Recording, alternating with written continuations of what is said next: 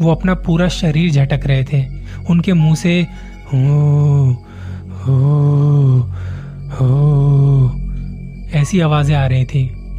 बाबूजी को ऐसी हालत में देख के मेरे तो रोंगटे खड़े हो गए। मेरे भी हाथ पाँव कांपने लगे। मैंने अपने बैग से पानी की बोतल निकाली और बाबूजी के मुँह पर पानी छिड़का।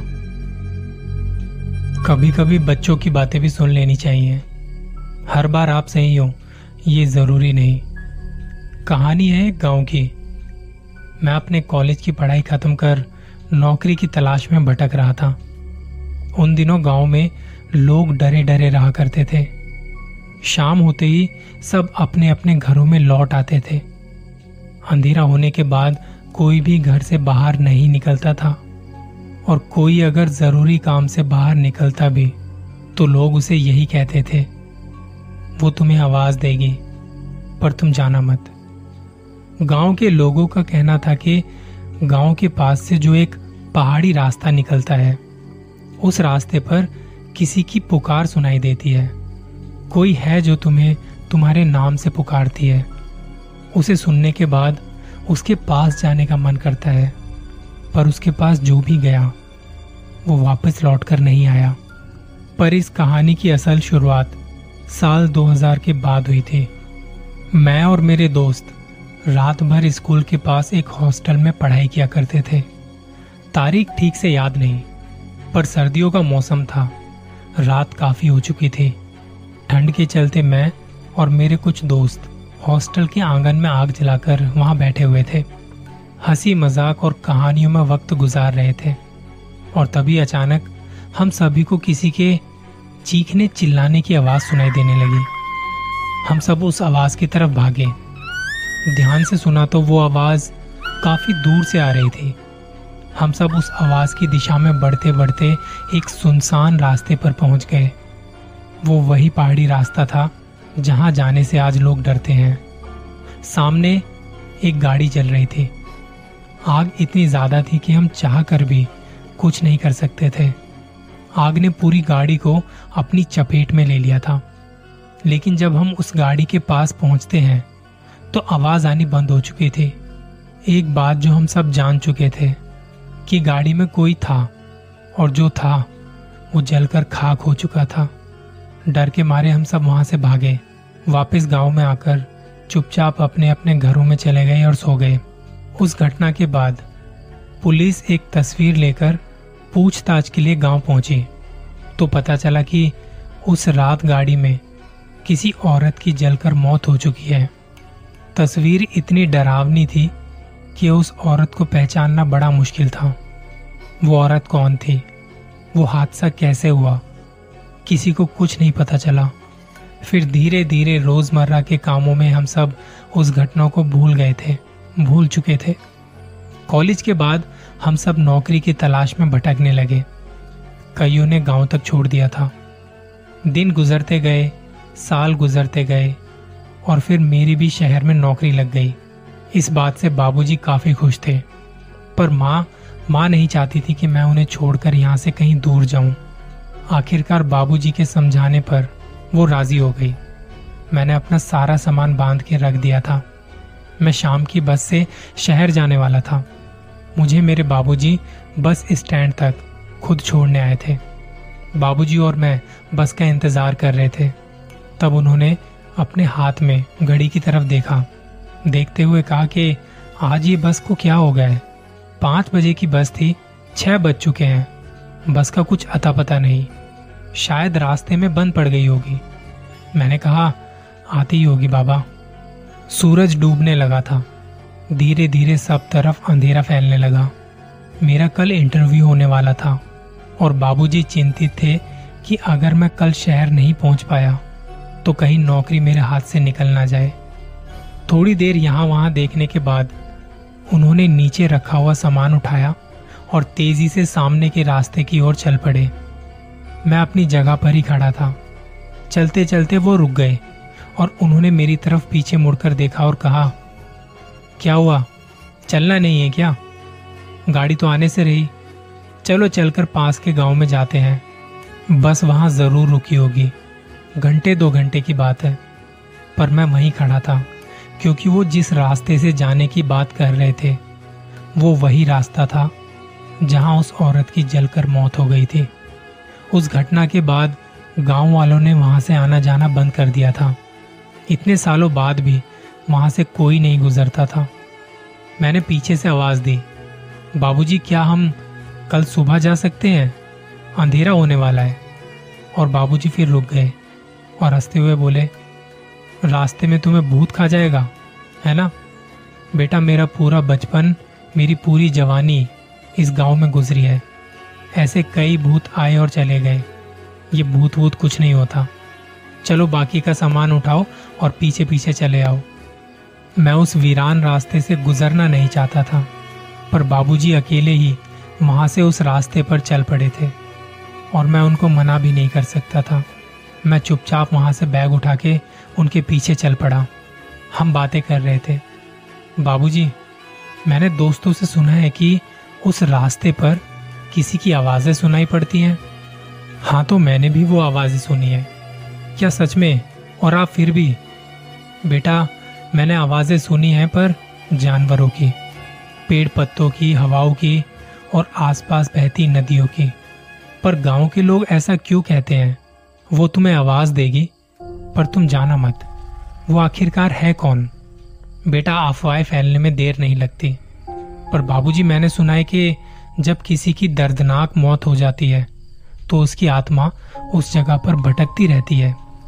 हाँ सुना तो मैंने भी है, मगर ये सब सुनी सुनाई बातें हैं। इसलिए तो आँख और कान में अंतर होता है। बाबूजी, ऐसे ही बातें किए जा रहे थे, पर मेरा ध्यान उस रास्ते पर था। अंधेरा हो चला था। रास्ता ठीक से दिखाई नहीं दे रहा था, पर बाबूजी फिर भी आगे बढ़ते जा रहे थे। आसपास बहुत ऊँचे ऊँचे पेड़ थे।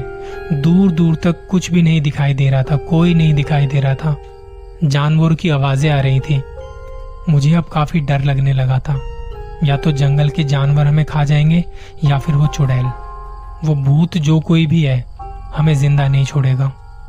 हम गाँव से काफ़ी दूर आ चुके थे। बाबूजी आगे आगे जा रहे थे और मैं चुपचाप उनके पीछे चले जा रहा था।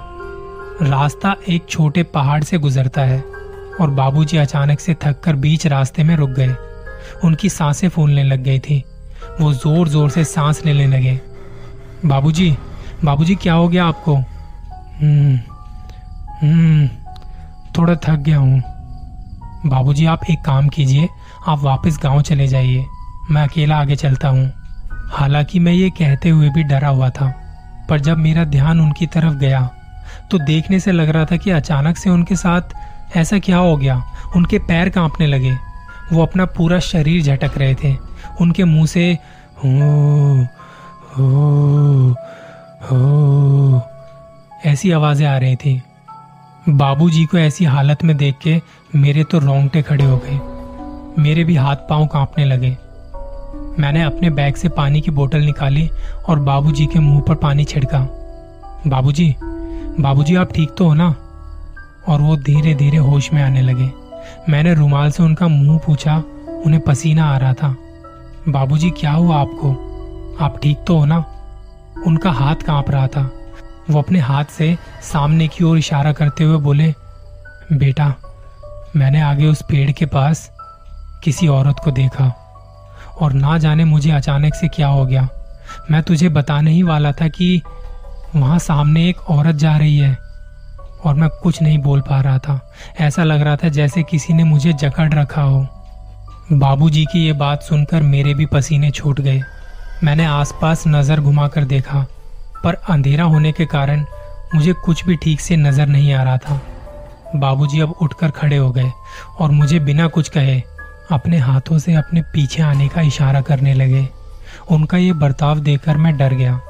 वो तेज़ी से आगे चले जा रहे थे और मुझसे बार बार पीछे आने को कह रहे थे। थोड़ी सी भी आहट से मेरे रोंगटे खड़े हो जाते और बाबूजी फिर से एक जगह पर जाकर रुक गए, जैसे उन्होंने किसी की आवाज़ सुनी हो। मैंने बाबूजी से कहा, बाबूजी, अब भी वक्त है, हम वापस घर जा सकते हैं। बात मत कर। उसने हमारी बात सुन ली तो हमें आवाज़ देने लगेगी। मैं अंदर ही अंदर काफ़ी डर गया था। बाबूजी, क्या बोल रहे हैं आप? मेरी तो कुछ भी समझ नहीं आ रहा। अभी कुछ देर पहले वो खुद मुझे कह रहे थे कि ये भूत वूत सब बकवास है और अब खुद ही मुझे डरा रहे हैं। तभी हम दोनों को एक आवाज़ सुनाई दी। जैसे कोई रो रहा हो। उसे सुनते ही बाबूजी ने मेरा हाथ पकड़ा और हम पीछे मुड़कर गाँव की तरफ़ भागने लगे। हमें पीछे से कोई आवाज़ दे रहा था। उसकी आवाज़ इतनी प्यारी थी लग रहा था कि क्यों ना उसके पास चला जाऊँ। मैंने अपना हाथ बाबूजी के हाथों से छुड़ाना चाहा, पर बाबूजी ने मेरा हाथ इतनी ज़ोर से पकड़ रखा था कि मैं चाहकर भी नहीं छुड़ा पा रहा था। कुछ कुत्ते भौंक रहे थे। मेरा मन उस आवाज़ की तरफ़ खींचा जा रहा था। क्या आवाज़ थी उसकी जिसकी आवाज़ इतनी कोमल और मधुर हो? वो खुद दिखने में कितनी सुंदर होगी। मेरे मन में यही सब विचार आ रहे थे और कुत्तों की आवाज़ लगातार आई जा रही थी। बस एक बार उसे देख लूँ, बस एक बार उसके पास चला जाऊँ। पर बाबूजी मुझे खींचते हुए चले जा रहे थे। तभी अचानक से वो किसी पत्थर से टकराए और नीचे गिर पड़े। मेरा हाथ उनके हाथ से छूट गया। बाबूजी मेरी तरफ़ देख रहे थे, पर मैं इस बार डरा हुआ नहीं था। इस बार बाबूजी डरे हुए थे। मैं तो खुश था कि उन्होंने मेरा हाथ छोड़ दिया। मुझे हंसता हुआ देख वो और भी डर गए। तब मुझे कुछ भी समझ नहीं आ रहा था और मैं पीछे मुड़कर उस आवाज़ की तरफ़ भागने लगा। कुत्ते लगातार भौंके जा रहे थे। मुझे तो अब बस वो आवाज़ सुनाई दे रही थी। बाबूजी फिर से खड़े होकर मुझे पकड़ने के लिए भागे। कुछ दूरी पर जाकर उन्होंने मुझे पकड़ भी लिया। वो मुझसे कुछ कहना चाहते थे ज़ोर ज़ोर से कुछ चिल्लाकर बार बार गाँव की तरफ़ इशारा कर रहे थे, पर मुझे कुछ भी सुनाई नहीं दे रहा था। मुझे तो बस वो आवाज़ सुनाई दे रही थी, वो मुझे बुला रही थी। मैंने बाबूजी को ज़ोर का धक्का दिया और फिर उस आवाज़ की तरफ़ भागने लगा। उसके बाद क्या हुआ मुझे कुछ भी नहीं पता चला। दूसरे दिन जब मेरी आँख खुली तो मैं पास ही के किसी अस्पताल में था। सामने मेरी माँ और गाँव के कुछ पड़ोस वाले भी खड़े थे। मेरी हालत देखकर माँ रो रही थी। बाबूजी दरवाजे पर खड़े होकर मुझे ही देख रहे थे। बाबूजी की आँखों में आँसू भर रहे थे। मुझे रात को क्या हुआ था, कुछ ठीक से याद नहीं। मेरे होश में आने के बाद डॉक्टर ने सबको उस कमरे से बाहर जाने को कहा। डॉक्टर नहीं चाहते थे कि किसी भी बात से रात की घटना को याद करूँ और मेरी तबीयत दोबारा बिगड़ जाए। बाबूजी अकेले ही वहाँ रुके हुए थे। वो काफ़ी देर से दरवाजे के बाहर ही रुके हुए थे। सबके बाहर जाते ही वो मेरे पास आए और मेरे पास आके बैठ गए। उन्होंने मेरे सर पे हाथ फेरा। हाथ फेरते फेरते कहा, बेटा, कैसा लग रहा है अब? ठीक हूँ बाबूजी, पर कल हम उस जंगल के रास्ते पर और अचानक मैं यहाँ कैसे आया? बेटा, मैं तुम्हें सब बताता हूँ, पर तुम शांत रहना। डरना नहीं, अब सब ठीक है। तुम भी जल्दी ठीक हो जाओगे। तुम्हें डरने की ज़रूरत नहीं है। मैं अब तुम्हारे साथ हूँ। हाँ पर बाबूजी, रात में हुआ क्या था? कल हम बस के लिए पास के गाँव जा रहे थे। बाबूजी, मुझे वो याद है, पर वो सुनसान रास्ते पर आप अचानक बीमार पड़ गए थे और अचानक से सामान उठाकर गाँव की तरफ़ भागने लगे थे। बाबूजी, मुझे वो याद है, पर वो सुनसान रास्ते पर आप अचानक बीमार पड़ गए थे और अचानक आप सामान उठाकर गाँव की तरफ़ भागने लगे। उसके बाद मुझे कुछ भी याद नहीं। बेटा मैं बीमार नहीं पड़ा था। मैंने उस चुड़ैल को देख लिया था। शायद उसने मुझ पर कब्जा करना चाहा, पर भगवान का शुक्र था कि तब मैं बच गया। और तुम्हें बचाने के लिए तुम्हारा हाथ पकड़कर मैं गाँव की तरफ़ भागने लगा। पर तुम्हें मेरी बात सुनाई नहीं पड़ रही थी। मैं चीख रहा था चिल्ला रहा था पर तुम मुझ पर हंसे जा रहे थे। और तब मैं समझ गया था कि उस चुड़ैल ने तुम्हें अपनी ओर बुलाया है। तुम अचानक से उस आवाज़ की ओर भागने लगे। एक बार तो मैंने तुम्हें रोकना भी चाहा, पर तुम मुझे धक्का देके फिर वहाँ से भागने लगे। तब मुझे बड़ा डर लगा। मुझे लगा कि मैंने तुम्हें खो दिया है। पर बाबूजी, मैं वापस यहाँ कैसे आया? लोग तो कहते हैं कि उस आवाज़ की ओर जो जाता है, वो लौट कर कभी नहीं आता। हाँ कहते तो हैं पर मैं रात भर तुम्हारे साथ था। मैं वापस घर नहीं आया।